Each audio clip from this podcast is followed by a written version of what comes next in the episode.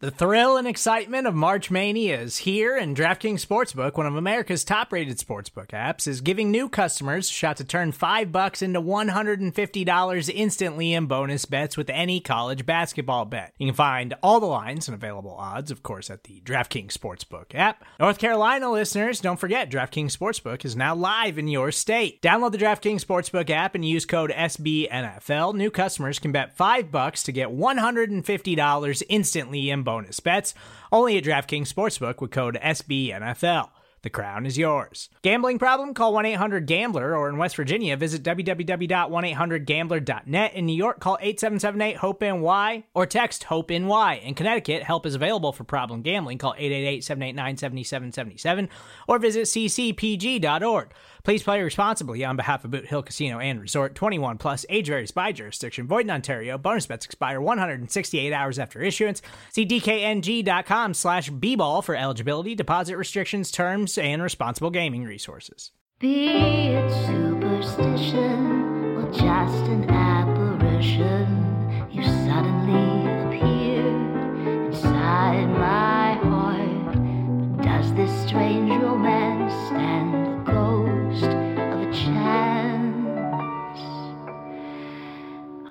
Welcome to From the Bleachers. I'm your host, as always, Seamus Clancy, coming to you from the wonderful Bleeding Green Nation Radio Podcast Network. Well, it's that point in the season we all dread, but somehow brings a sense of relief. The day the Eagles are eliminated from playoff contention. I want that day to come as late as possible every single year.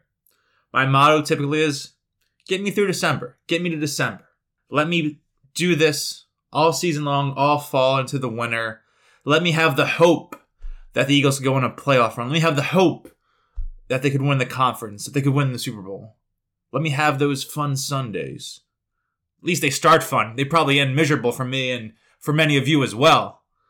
But beginning of the day on a Sunday, waking up, nothing like it. Feel a little sigh of relief, right? Don't have to freak out on Sunday. It does. It's a little rough. Uh, you know, the, the Eagles will be playing on Sunday night this week. They won't be playing at 1 or 4 o'clock, so you will have to wait all day for that last game of the season. No real stakes in terms of playoffs. Obviously, there's a lot of draft factors that go into this. Uh, the Eagles can have as high as the third pick in April's upcoming NFL draft, or as low as 10th, I believe. So, given that range of outcomes, the, the Eagles are in like the fifth, sixth spot right now going into week 17. What we would all hope would obviously be for the Eagles to lose, for some of their young players to still play well, and to get the third pick in the draft. I think we can all agree on that. There's no upside to winning, really. The outcome that will probably happen because of that is that the Eagles, after losing last week to Dallas, and a game with which they won, week 17 would be a win in your end game against Washington, but it's not because they lost and got embarrassed, embarrassed by Dallas after having a 14 3 first quarter lead. Unacceptable. Most likely outcome is they win by three or four touchdowns. This is what's going to happen. They're going to win by three or four touchdowns. They're going to beat Washington, knocking Washington out of playoff contention, which would mean whoever wins between Dallas and the Giants earlier in the day gets that NFC East title. So obviously, the Eagles are going to beat Washington, and Dallas is going to win the division. And that Eagles win is going to drop them to 10th in the draft order because that's absolutely what would happen. And Dallas would get the division crown and Jalen Hurts would have like 500 total yards of offense, only to play terrible and turn back into a pumpkin uh, next September. Right? That that's what's going to happen. Right? No Ja'Marr Chase, no Patrick Surtain second, no Devonta Smith, no nobody. Or they'll draft uh, Jaylen Waddle and he'll be hurt his whole career. That seems like a real Eagles outcome, right? Waddle's medical before the draft doesn't come back great. Eagles take him 10th, and he plays about three plays in 2021 before things all go up in flames. But what do we want to talk about this week? Doug Pederson recording this on Wednesday. Doug spoke to the media on Monday and just wrapped up speaking to the media today. And he seems pretty confident that he's going to be back as head coach in 2021, which is a little surprising to me. I thought if they had won the division, that would keep Doug's job. I thought they would look for an obvious scapegoat. Obviously, every intelligent Eagles fan out there, and if you're listening to this, I consider you an intelligent Eagles fan, knows that Howie Roseman is to blame for the vast majority of the Eagles' problems. Their personnel, their roster construction, the contract situation, the thing he's supposed to be good at. Oh, he's a money guy. He can fix the cap. He can do this. He can do that. They're like 60, 70 mil over the cap in 2021. The one thing he's good at turns out he's not that great at. Was he even that like was he that good or was he just kicking the can down the road a million times? Which when you're in playoff contention, you're a Super Bowl team, understandable. I will deal with a year of cap hell in 2021 if that meant the Eagles went to three straight playoff, had three straight playoff appearances, won a Super Bowl, won a playoff game in another year. You gotta live with that, right? You gotta take your lumps sometimes. That's okay. But to think that we can undersell his horrendous draft record because of the way that he supposedly manages the salary cap is befuddling. Don't understand it, don't get it, don't know what he does here. What is your job? What do you do here? Besides make millions of people, literally millions of people angry. Good job, Howie. You'll be back there. You'll be back forever. My kid will have a podcast one day. They'll be saying, listeners, dear listeners, on Bleeding Green Nation Radio 2.0, will Howie Roseman be back for the 2057 season? Who knows? But I did want to talk about Doug, got a little sidetracked. Again, looks like Doug is keeping his job, at least according to him. The way he spoke, he said he's confident he's going to be back in 2021. The way he spoke on Wednesday just sounds like a guy who's confident that his job will be retained, that he's not coaching for his job or wasn't this past week in Dallas.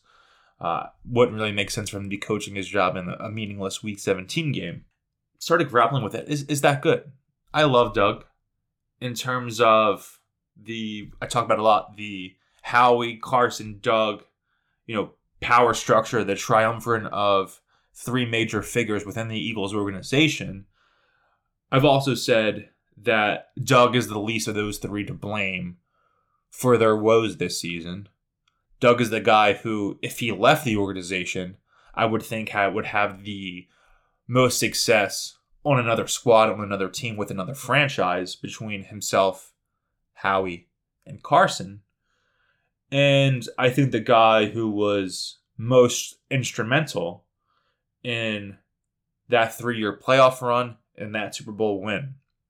Mostly because Howie, despite having that great offseason in 2017 where he made a lot of shrewd one year free agent signings, you know, the drafting leading up to that wasn't too great. Carson, you know, they don't win the Super Bowl without Carson, obviously, in that magical 2017 campaign that he had that I'm sure we'll hear about from Wentz defenders forever, but deservedly so. An incredible year of football that I will never forget as long as my brain works, as long as I walk this earth. But Doug is the one who was there for the playoff run with Nick Foles. Doug helped Nick Foles look like a guy who was about to get run out of football into literally the Super Bowl MVP. But just as Carson hasn't been that guy since 2017. Doug really hasn't to a certain degree either. There have been times in 2018 and this past year in 2020 where without Wentz on the field, uh, the Eagles' offense has had its most explosive moments of the season with a different quarterback in place. I think of the Houston game in 2018, week 16, Foles comes in in week 15 that year. The Eagles are what? Six and seven. They go in to LA Sunday Night Football as 13 and a half point underdogs in week 15. Upset LA, come home, play a great Houston team that won its division in the AFC South that year. They have a bombastic, one of my favorite Eagles games in recent memory. Um, maybe my favorite Eagles game in the post Super Bowl era. A 32 30 win. Jake Elliott walk off field goal. Foles has 471 yards passing and four touchdowns. Just one of those days that made you believe that they were still a true Super Bowl contender, though those days have obviously passed us at this point. Then I think of obviously this year, Jalen Hurts. You've been listening to the pod the last couple weeks. You know I'm a Jalen Hurts guy. I'm a Jalen Hurts supporter. I love what Jalen Hurts brings to this team. And I am comfortable moving into 2021 where Jalen Hurts as the team's undisputed QB1. Now, will they draft a guy that's a quarterback if they're high enough? Yeah, you have to consider that. If you're believe in Justin Fields that much, if you believe in Zach Wilson that much, you have to consider it. Doug's offense against Arizona and New Orleans looked better those two games, and I guess for a brief period of time down in Dallas, looked better than it had the rest of the 2020 season with Carson. And with with Doug coming back, I know he's made decisions that maybe in a vacuum could warrant a firing. That I can understand that people who aren't as fervent supporters of Doug as I am, I can understand their viewpoint that they may have seen enough of Doug at this point.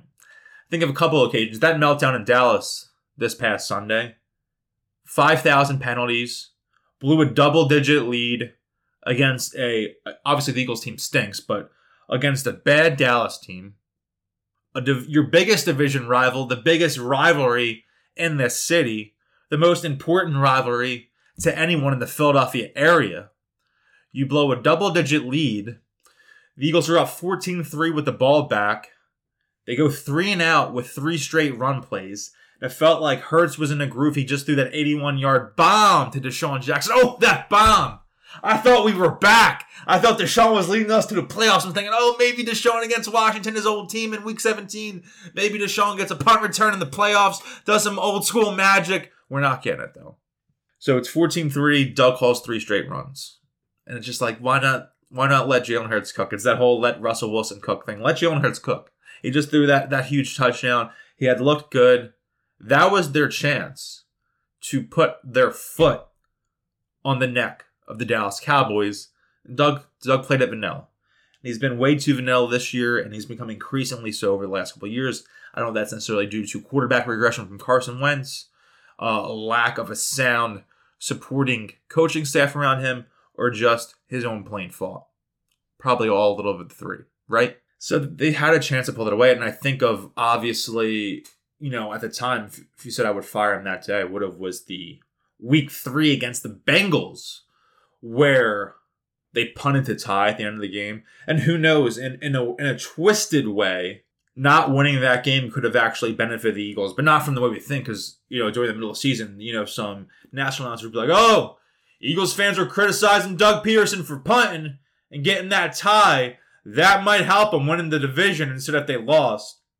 But actually, in a reversal of roles, that tie instead of a a win. The Eagles were, you know, actually playing to win the game as they should have been.